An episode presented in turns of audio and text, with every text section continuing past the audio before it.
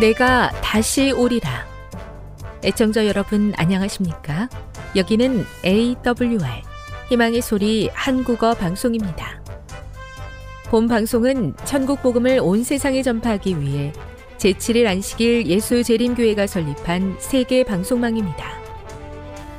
AWR 희망의 소리는 유럽, 라틴 아메리카, 아프리카, 러시아, 아시아의 방송망을 통해 전 세계에 복음을 전파하고 있습니다. AWR 아시아 희망의 소리 방송국은 한국어 방송을 매일 5시간씩 송출하고 있습니다. 희망의 소리 방송은 인터넷과 스마트폰을 통해서도 언제나 청취하실 수 있습니다. 들으실 수 있는 인터넷 주소는 awr.org입니다. 유튜브로는 AWR 코리아로 검색하시면 됩니다. 이 시간 희망의 소리 한국어 방송과 함께 보람있고 유익한 시간 되시기 바랍니다. 내가 다시 오리라. 여기는 AWR 희망의 소리 한국어 방송입니다. 주파수 안내입니다. 괌에서 송출하는 우리 방송은 한국 표준시로 밤 11시에 9,580kHz로 다음 날 오전 6시에 9,860kHz로 각각 1시간씩 방송하고 있습니다. 우즈베키스탄에서 송출하는 우리 방송은 한국 표준시로 밤 9시에 15,530kHz로 밤 10시에 9,740kHz로 타지키스탄에서는 밤 9시에 15,255kHz로 각각 1시간씩 방송하고 있습니다. 애청자 여러분의 많은 청취 바랍니다.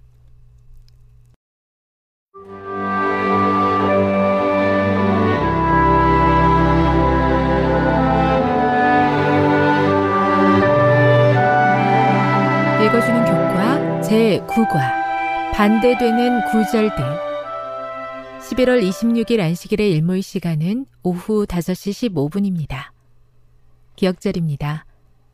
너희가 성경에서 영생을 얻는 줄 생각하고 성경을 연구하거니와 이 성경이 곧 내게 대하여 증언하는 것이니라. 요한복음 5장 39절.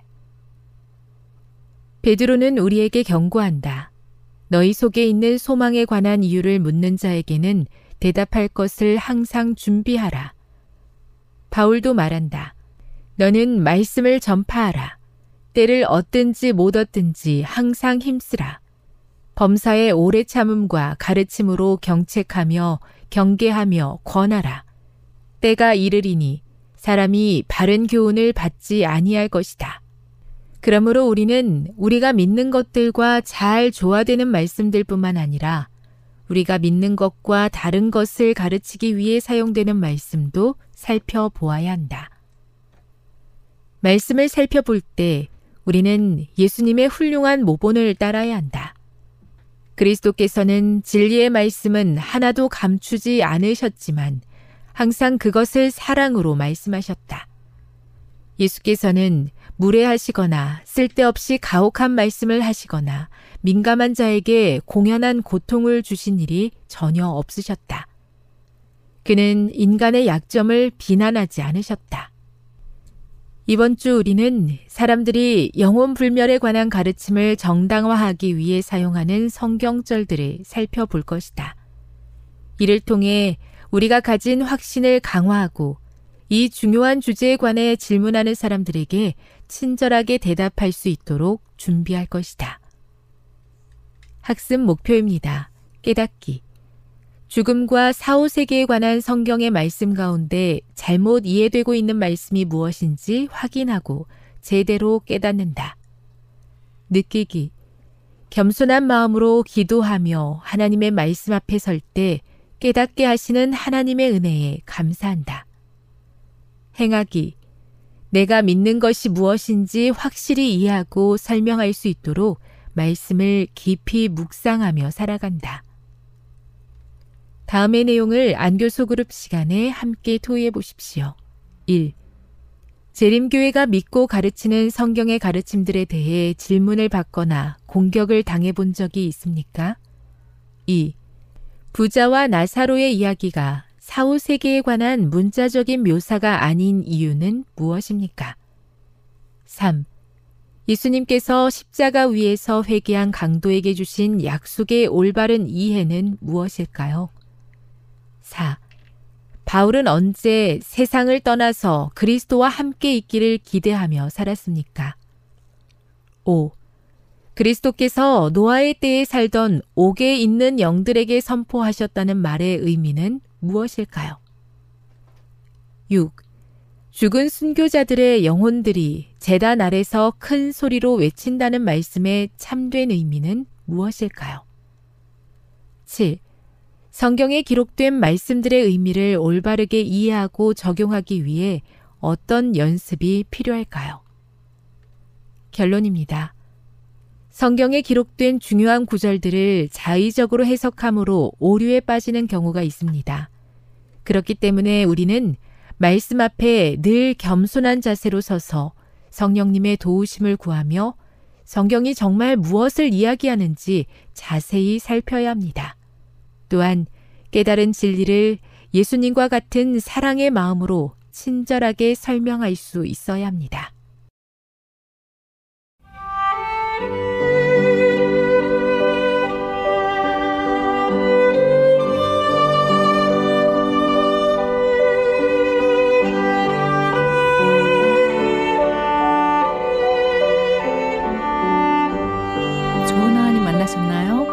가운데서 만난 하나님의 사랑, 말씀 가운데서 만난 하나님의 사랑을 나누는 LT 시간. 저는 이영미 집사입니다. 기도하시겠습니다. 주님, 주님이 필요합니다. 이 어지러운 세상에서 하나님께 간절히 구합니다. 하나님이 세상을 이처럼 사랑하사 독생자를 주셨으니 이는 저를 믿는 자마다 멸망치 않고 구원을 얻을게 하려 하심이라고 하셨사오니 주님을 믿기 원합니다. 만나기 원합니다. 이 땅에서 새로운 생명이 시작되길 원합니다. 우리의 간절한 기도에 응답하여 주시고 오늘 말씀을 열어 주님을 나타내 주시옵소서 예수님의 이름으로 기도드립니다. 네, 이번 주에는 어, 삶 가운데 만난 하나님을 소개하도록 했, 하겠습니다. 네, 이제 어, 딸이 친구가 이번에 결혼하게 되었습니다. 그런데 이제 어, 오랜만에 동창들이 만나게 되니까 어색하기도 하고 또 이제 오랜만에 결혼한 결혼하는 친구들 친구를 축하하기 위해서 이제 못 만났던 친구들이 서로 보게 되었는데요. 아 그때 이제 저희 딸이 어 하나님께서 그동안 하신 일 그리고 어 시간 관리하게 된 것, 또 말씀 묵상을 통해서 하던 은혜 선교사에 다녀왔던 그런 것들에 대한 것들을 어, 나누는 시간을 주셨다고 해요. 그때 친구들이 정말 크게 반응하였고 자신의 고민 또 그런 부분들에 대한 어, 또 신앙적인 갈등 이런 것들을 함께 나누면서 아주 좋은 시간을 결혼식이 끝난 다음에 가지게 되었다는 얘기를 듣게 되었습니다. 그러면서 딸이 저에게 이런 말을 했어요. 엄마, 저에게 하나님께서 주시었던 귀한 특권과 또 힘들었지만 극복했던 그런 것들이 친구들에게 나눌 수 있어서 정말 감사해요. 내 딸을 통해서 저는 느꼈습니다. 어, 하나님께서 하신 일을 증거하는 것은 어, 정말 특별한 사역지에 나아가 있는 그런 사람이 아닐지라도 자기 개인의 인생에서 함께 하신 일을 나누는 것이야말로 아름다운 성교고 간증이라는 것을 알게 되었습니다. 네, 하나님께서 우리와 함께 하신 일, 그의 이야기를 나누는 것 정말 말씀 묵상 시간에 나눈 큰 축복이었습니다. 네, 이제 오늘은 생애의 빛 1장에 있는 내용들을 함께 나누도록 하겠습니다. 생애의 빛 1장에는 인류를 위한 하나님의 사랑이라는 제목으로 어, 시작됩니다. 어, 생애의 빛 1장의 전체적인 내용은 요약을 보면 하나님께서는 다양한 수단을 통해서 우리의 마음을 하나님께로 이끄신다. 또 어, 자연을 통해서 예수님을 통해서 이 죄 많은 세상에 그 무한한 사랑을 부어주신 이야기가 어, 1장에 나오는데요. 어, 한 세 개의 문단으로 나눠보면 먼저는 사랑의 속삭임, 또 하나님에 대한 의심과 오해, 그리고 표현된 하나님의 사랑으로 이렇게 나눠볼 수 있는데요. 아, 이 본문의 말씀에서 하나님께서는 인간의 마음으로 깨달을 수 있는 가장 깊고 따뜻한 사랑을 통해서 어, 하나님 자신에 대하여 말씀하시려고 한다는 사실을 발견하게 되, 되었습니다. 그러면 이제 여기에 대해서 질문들을 던져보게 되었는데요. 자, 하나님께서는 무엇을 통해서 사랑을 나타내시는가? 네. 하나님께서는 천연계와 성경을 통해서 하나님의 품성을 나타내고 계신다고 나와 있습니다. 자, 햇빛, 비, 산, 바다, 들, 꽃봉오리, 풀잎. 이러한 것은 하나님의 품성을 나타내는 정말 귀한, 어, 하나님의 계시죠. 그리고 이, 왜 이토록 하나님께서 우리에게 이런 것들을 보여주시면서 사랑하실까요? 네, 하나님은 인간을 창조하실 때 완전하고 또 거룩하고 행복하게 창조하셨습니다. 그리고 영원한 사랑과 자비가 하나님의 품성이고 또 하나님의 형상을 따라 지음을 받은 우리는 그 한, 우리에게 하나님의 품성을 회복시키시고자 하는 것이 하나님의 계획인 것입니다. 왜 우리는 그런데 이러한 하나님의 사랑과 또 하나님의 우리에게 베푸신 은혜를 의심하고 또 오해를 하는 것일까요? 사단은 어, 우리의 마음, 을 가리우고 하나님 아주 가혹한 분이다. 하나님은 용서를 모르시는 분이다. 라고 오해를 하게 합니다. 그래서 우리로, 우리와 하나님을 분리하게 하는 것입니다. 그래서 우리 마음에 의심과 오해가 계속되면 하나님과 우리가 분리되는 정말 이 죄된 품성으로 어, 곤두박질 치는 그런 일들이 일어나게 되는 것입니다. 왜 하나님께서는 이 땅에 오셨을까요? 하나님 아버지를 세상에 분명히 실제로 보여주기 위해서 예수님께서 이 땅에 오셨습니다. 우리와 영원히 함께 계시고자 하는 그 예수님께서 직접 실물로 나타나신 것이죠. 그리고 하나님의 사랑은 어떻게 어, 예수님을 통해서 표현이 되었을까요? 예수님은 공생애를 시작하실 때 광야에서 금식 기도로 시작을 하셨습니다. 또한 겟세마네에서 그는 땀이 휘방울이 되도록 십자가를 지시기 전에 기도하셨고 제자들과 3년 반이라는 공생의 기간 동안 먹고 자고 또 가르치고 고, 고치고 또 말, 선, 전파하시는 그 기별들을 함께 나누시고 제자들을 훈련하셨습니다. 그리고 십자가에서 정말 죄인된 모습으로 죄인 중의 괴수로 우리의 죄를 위하여 담당하시며 돌아가셨습니다. 그리고 이 하나님의 사랑은 어떻게 표현이 되었는가? 아들을 내어 주셨을 뿐만 아니라 이 십자가를 통하여 우리에게 주신 구원, 구원을 정말 우리에게 받을 수 있도록 길을 열어 주셨죠. 이 계획은 사람이 창조되기 이전에 시작된 것입니다. 이미 우리가 우리에게 온전한, 완전한 자유의지를 주셔서 우리가 하나님을 사랑할 수도 있고 또 우리가 하나님을 저버릴 수도 있는 그러한 존재로, 존재인 피조물로 지어주셨다는 사실입니다. 그리고 하나님께서는 우리를 위해서 오늘도 역사하고 계십니다. 우리의 호흡과 우리가 있는 삶의 이 자리에서 하나님의 사랑을 나타내 주고 계십니다. 아, 이것을 정말 어떻게 해야 경험할 수 있을까? 이런 질문을 던지면서 저는 이런 원리적인 적용을 해보게 됐습니다. 아, 나는 하나님의 사랑을 경험하고 싶다. 예수님은 어떤 분이신지 알아가는 것, 또 천연계를 나아가서 하나님이 지으신 모든 세계를 보고 주 하나님 지으신 모든 세계, 그 아름다움에 대해서 하나님께서 왜 그렇게 모든 천재 만물들을 우리를 위해서 지으셨는지 그것들을 보게 보면서 감사를 돌리기 원합니다. 그리고 말씀을 통해서 하나님은 사랑이시고 오늘도 우리에게 말씀하시고 우리의 마음을 하나님께로 인도하신다는 것을 확인하기 원합니다.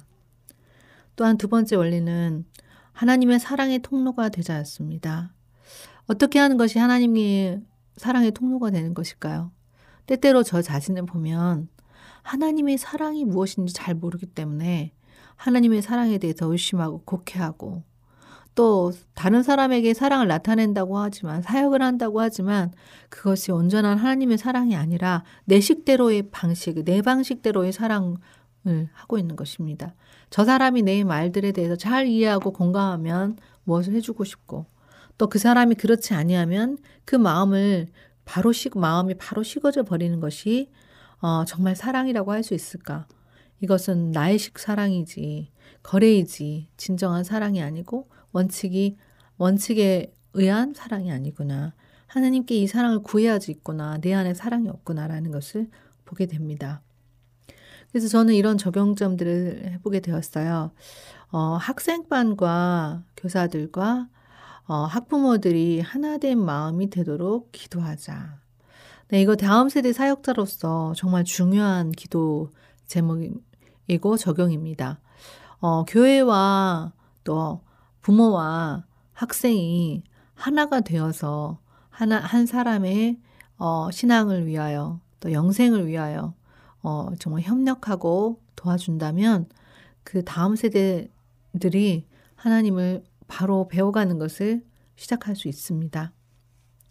그리고 두 번째 적용으로는 어, 요즘에 보면 어, 학교와 학원의 일정 때문에 교회 생활에 집중하지 못하는 친구들이 있어요. 어떻게 보면 소외되는 친구들입니다. 교회에서 소외될 수 있는 친구들이 있죠. 그런데 그 친구들에게도 어, 이번에 부모님들과 함께 만나면서 다시 한번 새롭게 말씀을 붙들고 시작할 수 있도록 가정에서 그 일이 시작되고 또 그들이 학교에서 어, 수업을 시작하기 전에 시작되고 또 함께 모여서 어, 바깥으로 나아가 천연계로 나아가 하나님을 보게 되고 만지게 되고 또 경험하게 되기를 어, 적용해 보자라는 생각을 해보게 되었고요. 그리고 내 자신과 또 가족과 교회가 하나님의 교회가 되도록 기도하면서 사랑하면서 또 하나님을 만나는 기회를 갖자 이런 적용을 해보게 되었습니다.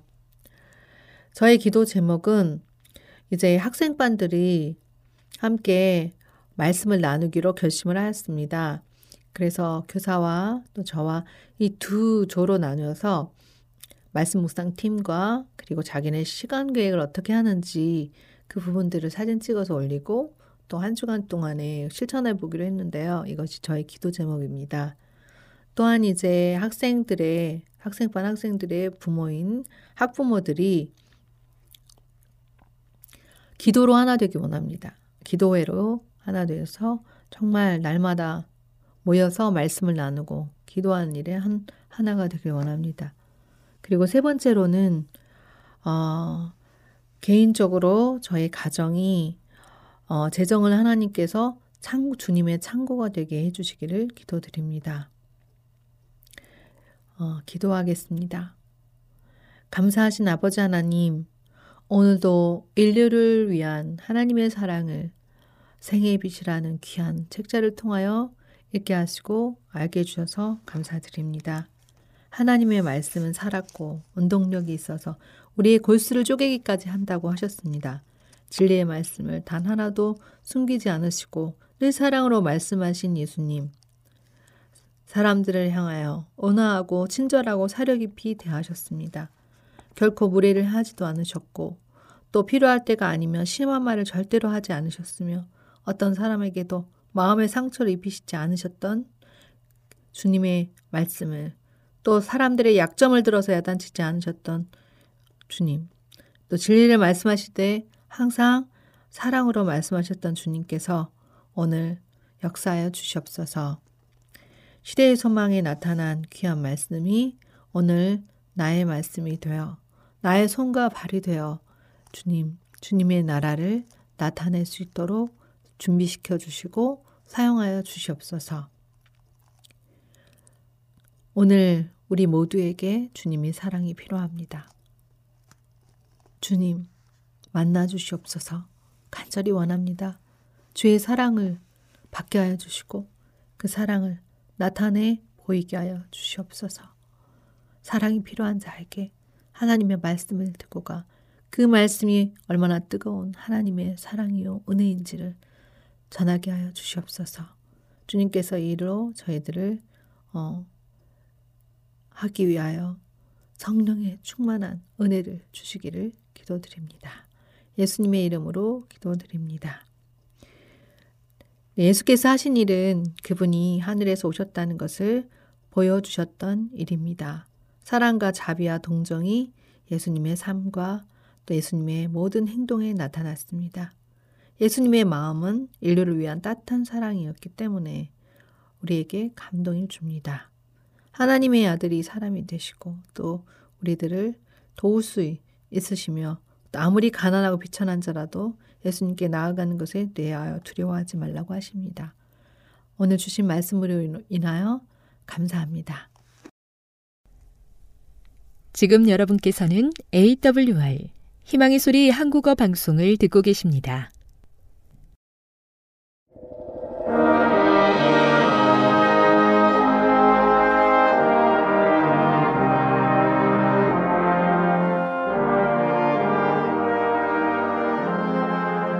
애청 여러분 안녕하십니까? 하나님의 말씀으로 감동과 은혜를 나누는 시간입니다. 먼저 하나님의 말씀 창세기 9장 8절부터 16절의 말씀을 봉독하겠습니다. 하나님이 노아와 그와 함께한 아들들에게 일러 가라사대 내가 내 언약을 너희와 너희 후손과 너희와 함께한 모든 생물 곧 너희와 함께한 새와 육축과 땅의 모든 생물에게 세우리니 방주에서 나온 모든 것 곧 땅의 모든 짐승에게니라.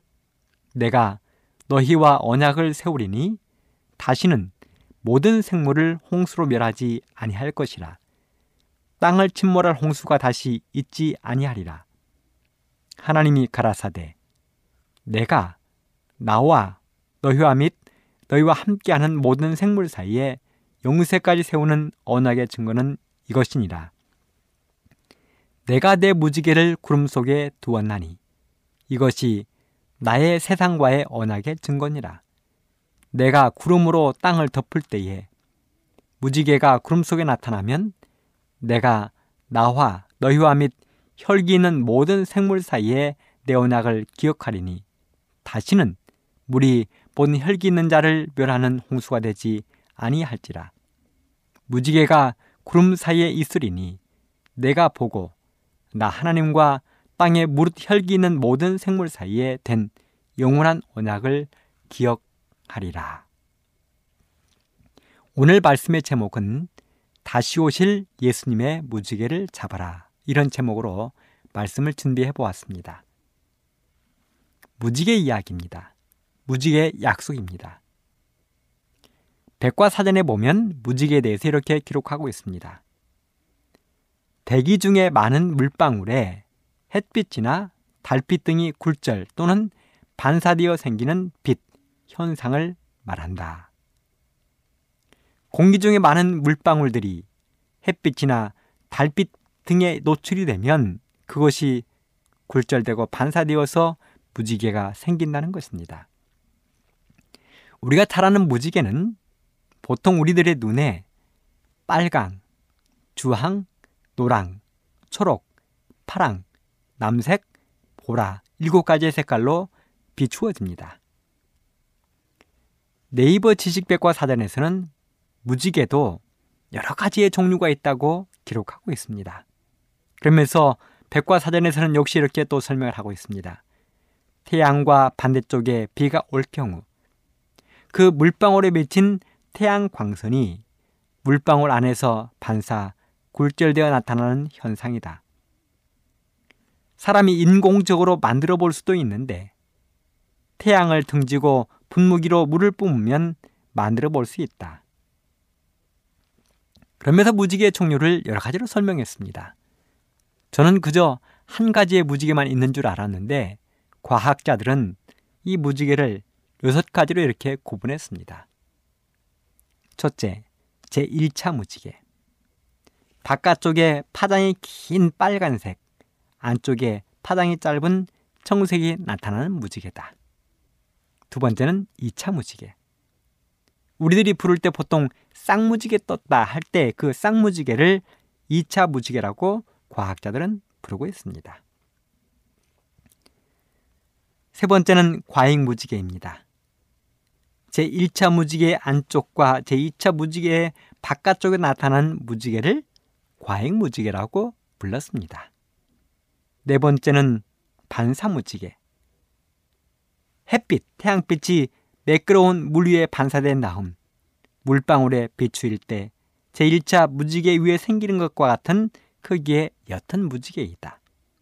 다섯 번째는 안개 무지개, 여섯 번째는 수평 무지개. 저는 이렇게 무지개가 여러 가지 있는 줄 처음 알았습니다. 그럼에도 불구하고 우리는 하늘에 떠 있는 아름다운 무지개를 그저 무지개라고 부릅니다. 여러 가지로 나누는 것은 과학자들이 자기들의 연구와 편리를 위해서 나누어 놓은 것 같습니다. 그저 우리는 일반적으로 보이는 무지개를 무지개라 부를 것입니다. 무지개는 일반적으로 사람들이 느낄 때 아름답다고 느낍니다. 그래서 많은 시를 쓰는 사람들도 무지개에 관한 시를 썼습니다. 노래를 작곡하는 사람들도 작사하는 사람들도 노랫말을 쓰고 무지개 노래를 만들었습니다. 우리 어린이들이 부르는 노래 가운데 무지개에 관한 노래가 있습니다. 가사가 얼마나 아름다운지 제가 한번 조사해 보았습니다. 알쏭달쏭 무지개, 고운 무지개, 선녀들이 건너간 오색 달인가, 누나하고 나하고 둥둥 떠올라, 고운 달이 그 달이 건너 봤으면. 알쏭달쏭 무지개, 고운 무지개, 선녀들이 두고 간 오색 띠인가, 둥실둥실 떠올라 뚝 떼어다가 누나하고 나하고 매호 봤으면. 참으로 아름다운 동요요 동시입니다. 그런가 하면 우리 교회 나오는 어린이들이 부르는 찬양 가운데에도 이런 무지개에 관한 노래가 있습니다. 제목이 무지갯빛 세상으로인데요. 이런 가사가 있습니다. 예수님은 내 마음의 하얀 도화지에 아름다운 그림을 그리는 화가랍니다. 빨강색으로 예수님의 사랑하심을 그리실 때는 사랑의 붓으로 예쁘게 예쁘게 그려주시네 내 마음에 그려진 아름다운 그림을 가지고 험한 세상, 무지갯빛 세상을 만들며 살아요. 무지갯빛 세상으로. 예수님은 내 마음의 하얀 도화지에 아름다운 그림을 그리는 화가랍니다. 파랑색으로 예수님의 진실하심을 그리실 때에는 말씀의 붓으로 예쁘게 예쁘게 그려주시네. 내 마음에 그려진 아름다운 그림을 가지고 험한 세상 무지갯빛 세상을 만들며 살아요. 무지갯빛 세상으로. 예수님은 내 마음의 하얀 도화지에 아름다운 그림을 그리는 화가랍니다. 노랑색으로 예수님의 따스하심을 그리실 때에는 기도의 붓으로 예쁘게 예쁘게 그려주시네. 내 마음에 그려진 아름다운 그림을 가지고 험한 세상 무지갯빛 세상을 만들며 살아요. 무지갯빛 세상으로. 그런가 하면 무지개에 얽힌 동화들도 수없이 많이 있습니다. 무지개에 관한 격언도 있습니다. 이런 격언이 있더라고요. 무지개가 시작된 곳을 파면 금이 나온다. 정말 금이 나오는지는 모르겠지만 많은 사람들이 무지개에 관한 희망을 거기에 심어 놓은 것 같습니다. 이렇듯 무지개는 우리 주변에 가까이 다가와 있습니다. 무지개는 주로 꿈과 희망으로 우리들에게 인식되고 있습니다. 그렇다면 이 무지개의 시작은 과연 언제였을까? 이 아름다운 무지개는 과연 누가 창조했을까? 그저 자연의 섭리로 만들어진 것인가? 과학자들은 물론 그렇게 해석하고 싶을 것입니다. 과학적으로 해석하고 싶을 것입니다. 하지만 성경은 거기에 분명한 답을 우리들에게 알려주고 있습니다. 해답이 있습니다. 성경 속에. 하나님의 아들들이 사람의 딸들과 섞여 살기 시작했습니다. 그리고 사람들은 우상 숭배에 빠져 하나님을 멀리하기 시작했습니다. 거기다가 하나님이 그렇게 소중하게 창조한 사람과 짐승들의 목숨을 당시의 사람들은 파리 목숨처럼 여겼습니다. 온 세상은 죄가 차고 넘쳐 이제는 더 이상 하나님이 인내할 수 있는 한계를 이미 넘어가 버리고 말았습니다. 그래서 성경은 말하기를 하나님이 세상에 사람 만든 것을 지으심을 한탄하고 후회하셨다고 기록했습니다.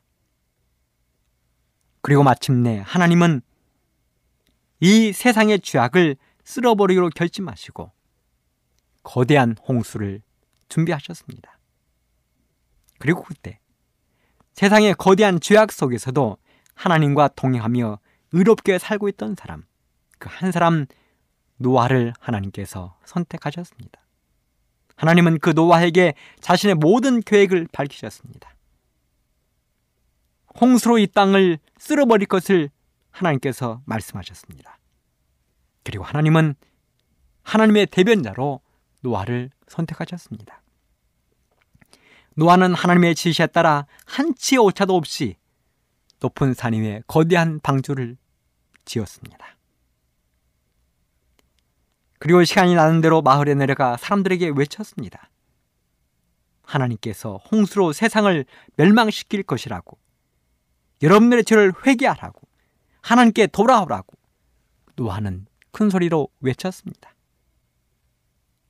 마치 이 외침은 요단강가에서 외치는 침례자 요한의 외침과 동일했습니다. 회개하라 천국이 가까웠느니라.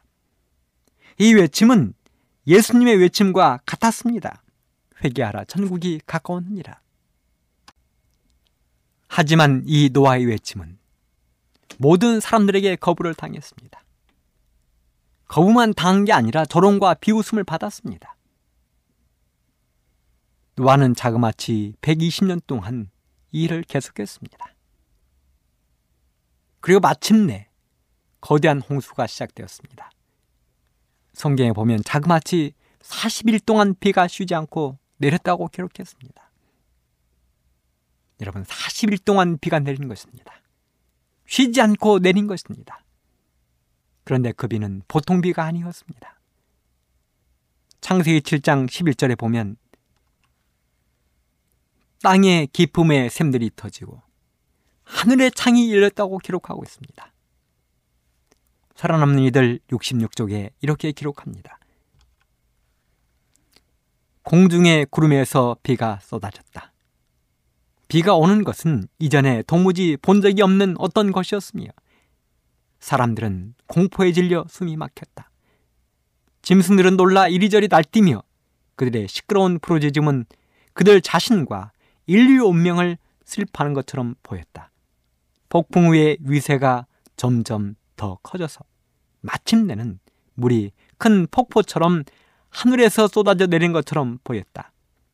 강의 방축은 터져 물이 골짜기로 몰려들었다. 또한 큰 기품의 샘들이 터졌다. 묘사하기가 불가능할 정도로 세찬 물줄기가 땅에서 솟구쳤으며 거대한 바위들을 공중으로 수백 척이나 던져 올렸다. 그 돌들은 떨어져서 땅속 깊숙이 처박혔다. 계속해서 이렇게 또 기록이 되어 있습니다. 폭풍 후의 기세는 더욱 거세져서 하나님의 권위를 무시하던 사람들의 통곡하는 소리가 폭풍 후의 무서운 소리와 뒤범벅이 되었다. 나무, 건물들, 바위, 흙이 사방으로 날아다녔다. 사람들과 짐승들의 공포는 이루 형언할 수가 없었다. 사나운 폭풍 가운데 있을 수밖에 없었던 사단도 자기의 생명을 잃지 않을까 두려워하였다. 엄청난 폭풍 후 엄청난 비가 몰려오고 쏟아진 것입니다. 이전에 단 한 번도 보지 못했던 엄청난 이런 장면 앞에서 사람들은 기절했습니다. 심지어는 사단, 마귀도 자기의 생명을 잃을까 두려워했다고 예언의신 기록하고 있습니다. 건물들이 날아다니고 나무들이 날아다니고 하늘에서 쏟아지는 비는 마치 폭포에서 물이 떨어져 내는 것처럼 엄청나게 쏟아져 내렸다는 것입니다. 이 엄청난 재앙 속에서 살아남을 생명은 아무것도 없었습니다. 그리고 하나님의 명령에 하여 120년 동안 지은 노아의 방주도 아슬아슬하게 사나운 폭풍 속에서 가랑잎 떠다니듯 떠다니고 있었습니다. 그래서 우리 하나님은 급히 하늘에서 힘센 천사를 노아의 방주에 파견하셨습니다. 그리고 거대한 폭풍과 거친 물결 속에서 하나님 자신을 사랑하는 노아와 그의 가족들을 안전하게 보호하셨습니다. 비는 그렇게 40일을 그치지 않고 쏟아졌습니다. 그렇게 내리던 비가 마침내 그쳤을 때 지구상에 보이는 것은 아무것도 없었습니다. 오직 거대한 바다 위에 떠 있는 노아의 방주에는 아무것도 보이지 않았습니다. 물은 지구상에서 가장 높은 봉우리보다도 15규빗, 약 7.5m나 더 올라와 있었습니다. 지구가 완전히 물에 덮인 것입니다. 그렇게 해서 지구상에 숨을 쉬는 모든 생물들은 완전히 다 죽었습니다. 완전히 멸망당했습니다. 그 결과를 창세기 7장 21절로 23절은 이렇게 기록했습니다. 땅 위에 움직이는 생물이 다 죽었으니 곧 새와 육축과 들짐승과 땅에 기는 모든 것과 모든 사람이라. 육지에 있어 코로 생물의 기식을 호흡하는 것은 다 죽었더라. 지면의 모든 생물을 썰어 버리시니 곧 사람과 짐승과 기는 것과 공중의 새까지라. 오직 살아남은 생명은 노아의 방주에 들어간 노아의 여덟 가족과 종족 보존을 위하여 함께 탄 생물들이었습니다. 곧 정결한 짐승 일곱 쌍, 부정한 짐승 두 쌍, 그 외에는 어떤 생물도 살아남지 못했습니다. 그렇게 물은 150일 동안 온 지구를 덮고 있었습니다. 그리고 다시 그 물이 마르는 데에도 150일이 걸렸습니다.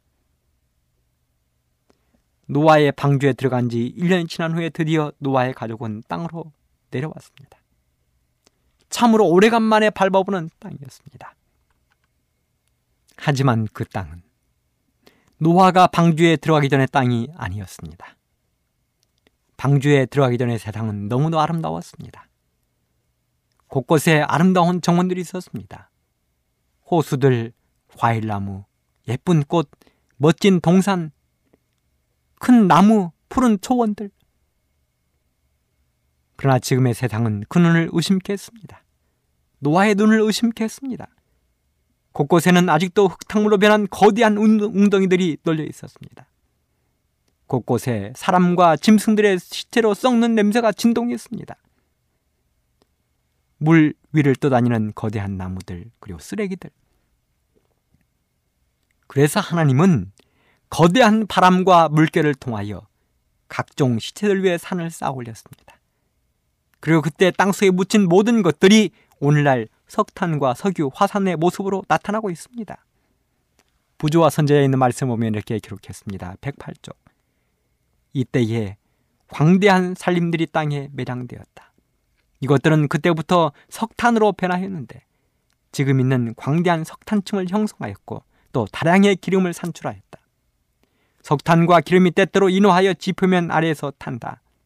그리하여 바위들이 뜨거워지고 석회석이 타며 철광석이 용해된다. 물이 석회석에 미치는 작용이 고열의 맹유를 더하여 지진, 화산과 분화의 원인이 된다. 불과 물이 암석과 광석의 광맥들과 접촉할 때에 지하에서 큰 폭발과 함께 둔화된 뇌성 같은 소리가 난다. 공기는 뜨겁고 사람의 숨을 막는다. 화산의 분출이 따른다.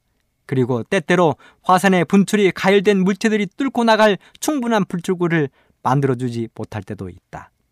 이때에는 지구 자체가 진동하고 땅이 바다의 물결처럼 융기하고 북풀어 오르고 큰 균열이 생겨서 때때로 도시와 철록과 불타는 산들이 삼켜버린 바 된다. 여러분, 오늘날 일어나는 지진들, 화산 활동, 그 다음에 생산되는 석탄과 석유들 이 모든 것들이 노아 홍수의 부산물이라는 사실입니다. 이은희 씨는 그렇게 기록했습니다.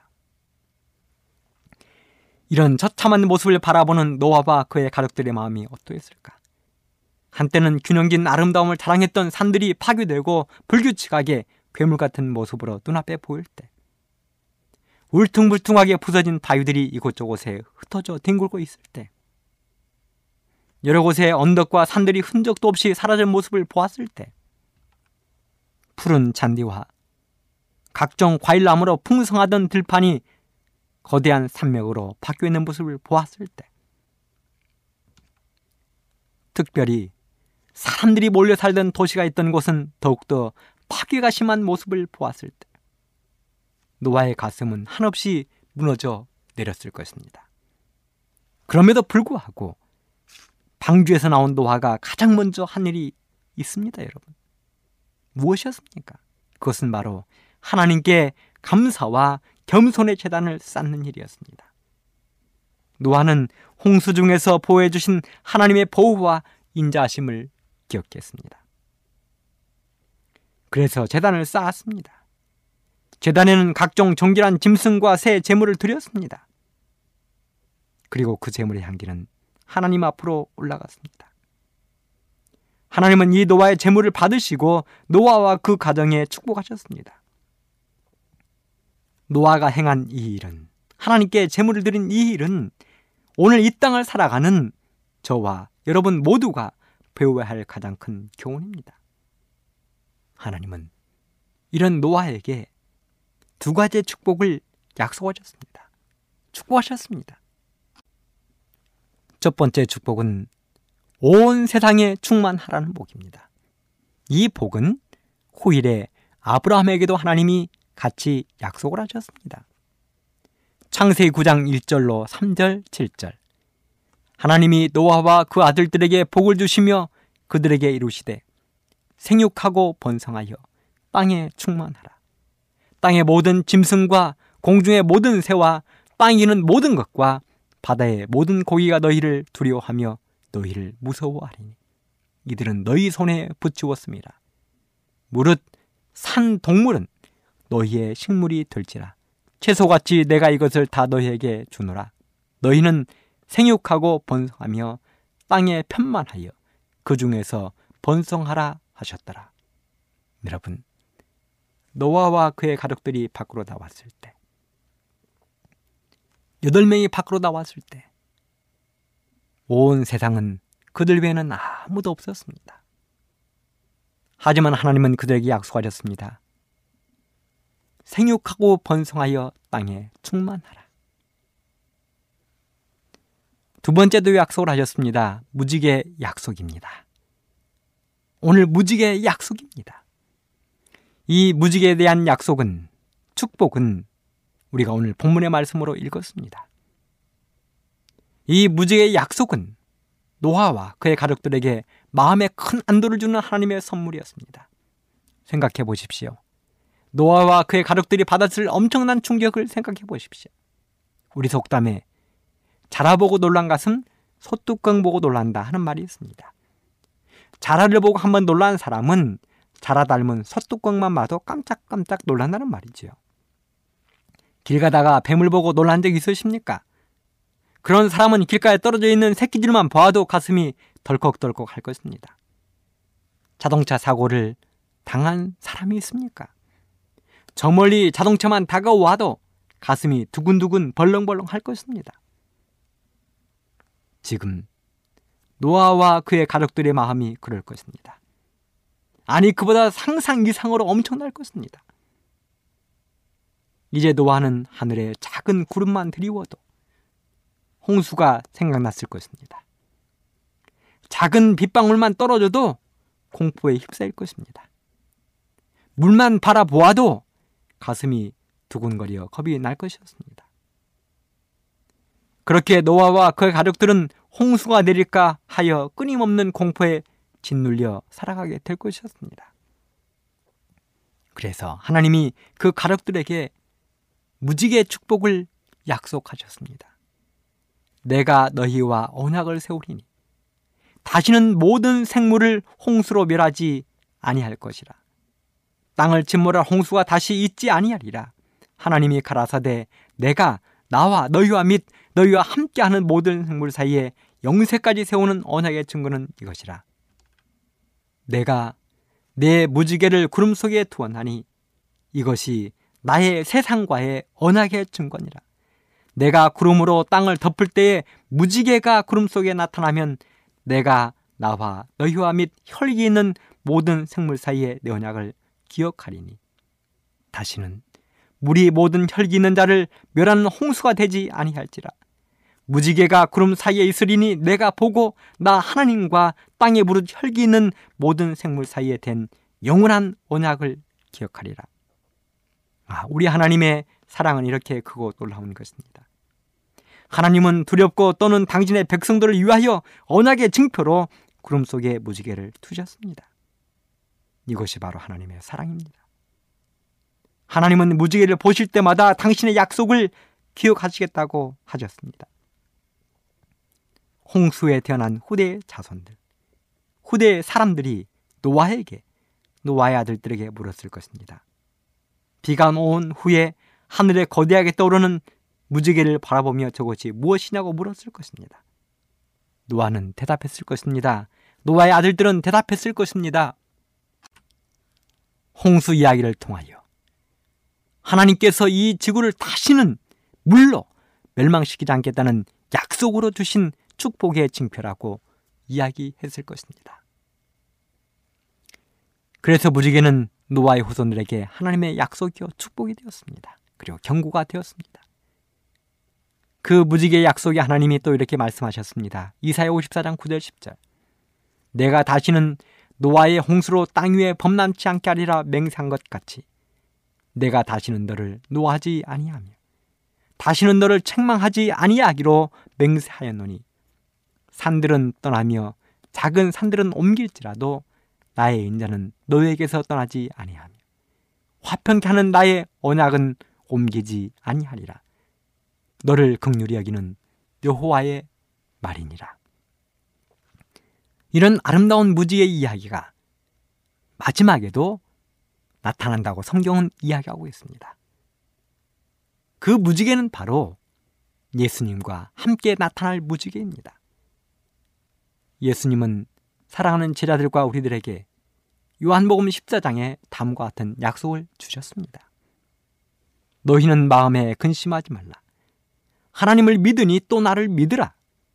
내 아버지 집에 갈 곳이 많도다. 그렇지 않으면 너에게 일렀으리라. 내가 너희를 위하여 처소를 예배하러 가노니.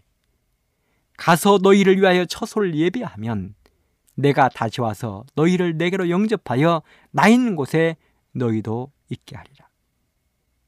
예수님이 죄 많은 세상에 살고 있는 우리를 데리러 오시겠다는 재림의 허락입니다. 약속입니다. 그런데 그 예수님이 우리를 언제 데리러 오시냐 하는 것입니다. 바로 마태복음 24장 37절로 39절에 예수님은 답을 주셨습니다. 노아의 때와 같이 인자의 맘도 그러하리라.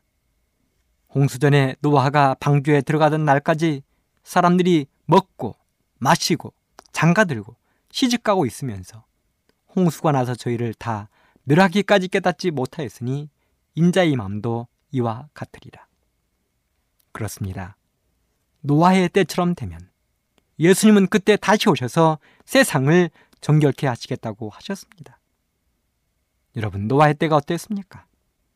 하나님의 아들들이 사람의 딸들과 어울려 시집가고 장가가는데 온 힘을 기울였습니다. 사람들은 철저하게 우상 숭배에 빠졌습니다. 사람과 생물의 목숨을 파리 목숨처럼 여겼습니다. 그래서 하나님은 물로 세상을 정결케 하셨습니다. 하실 수밖에 없으셨습니다. 사람 짐을 한탄하셨습니다. 후회하셨습니다. 그렇습니다. 지금이 바로 노아의 때처럼 되었습니다. 여러분, 세상을 보십시오. 이때 하나님은 이번에는 물로 정결케 하라 오시는 것이 아닙니다. 하나님은 불로 이 땅을 정결케 하시겠다고 말씀하셨습니다. 그 예수님 오실 때의 모습을 예언의 신은 이렇게 기록을 했습니다. 대쟁투 640쪽. 곧 사람의 손바닥 반만한 작은 검은 구름이 동쪽에서 나타난다. 그것은 그리스도를 두르고 있는 구름인데 멀리서는 어둠에 둘러싸인 것처럼 보인다. 하나님의 백성들은 그것이 예수님의 징조임을 깨닫는다. 그들은 엄숙한 침묵 속에서 그 구름이 땅으로 점점 가까워짐을 주목한다. 그 구름은 점점 밝아지고 영광스럽게 되어 마침내 커다란 흰 구름이 되는데 그 아래는 타는 불과 같이 광명한 빛이 있고 그 위에는 언약의 무지개가 있다. 예수님께서는 강한 정복자처럼 구름을 타고 오신다. 사랑하는 애청자 여러분, 예수님이 땅에 오실 때 요한의 씨는 말하기를 예수님의 그 모습 위에 언약의 무지개가 떴다고 이야기합니다. 노아 당시의 사람들이 무지개를 바라보면 하나님의 축복으로 하나님이 지구를 다시는 물로 멸망시키지 않겠다는 하나님의 언약의 약속으로 보았습니다. 그런 것처럼 예수님 이 땅에 다시 오실 때 언약의 무지개가 있을 것입니다. 그 언약의 무지개를 잡으십시오. 언약의 무지개를 바라보십시오. 그 사람이 구원 얻게 될 것입니다. 무지개를 바라보는 사람이 구원 얻게 될 것입니다. 그 자리에 예수님 오시는 그 자리에 저와 여러분 모두가 한 사람도 빠짐없이 있게 되기를 간절히 바라면서 말씀을 마치겠습니다.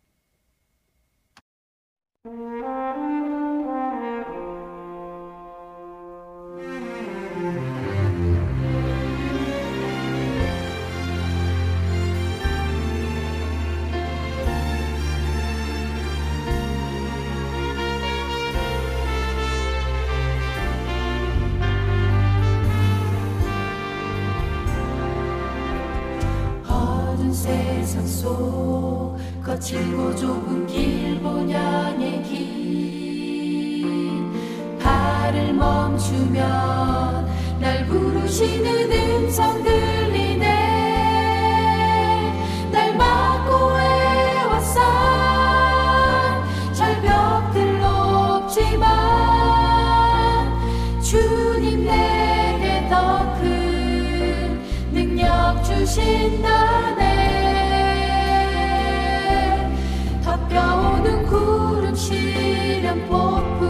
주님 주신 올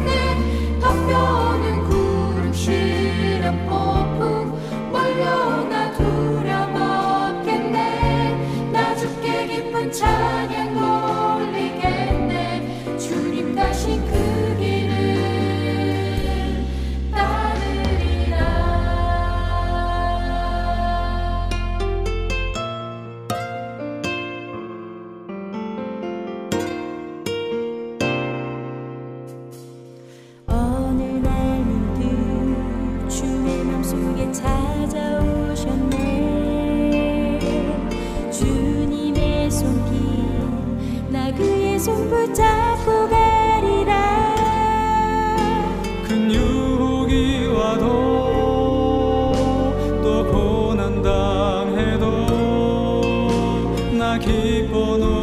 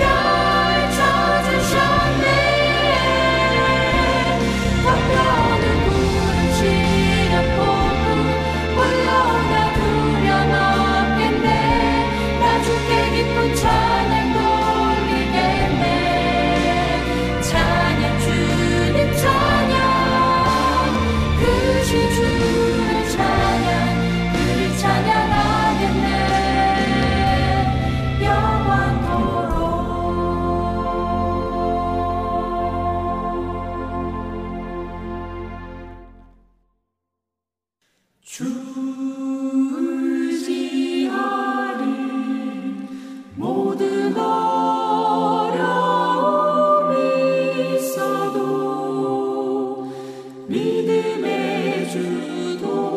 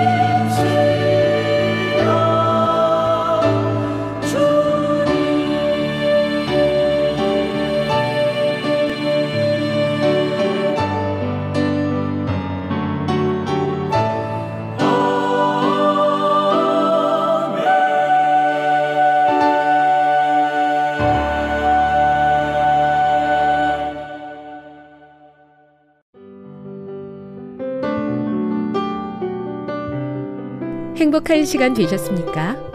지금까지 여러분께서는 AWR 희망의 소리 한국어 방송을 청취하셨습니다. 방송을 청취하시고 문의를 원하시는 분은 우편번호 02461 대한민국 서울시 동대문구 이문로 1길 11 희망의 소리 방송부 앞으로 편지나 엽서를 보내주시거나 지역번호 02-3299에 5296에서 8번으로 전화 주시기 바랍니다. 지금까지 함께 해주신 애청자 여러분들께 감사드립니다. 애청자 여러분, 다음 이 시간까지 하나님 안에서 늘 평안하십시오. 감사합니다. 내가 다시 오리라. 여기는 AWR 희망의 소리 한국어 방송입니다.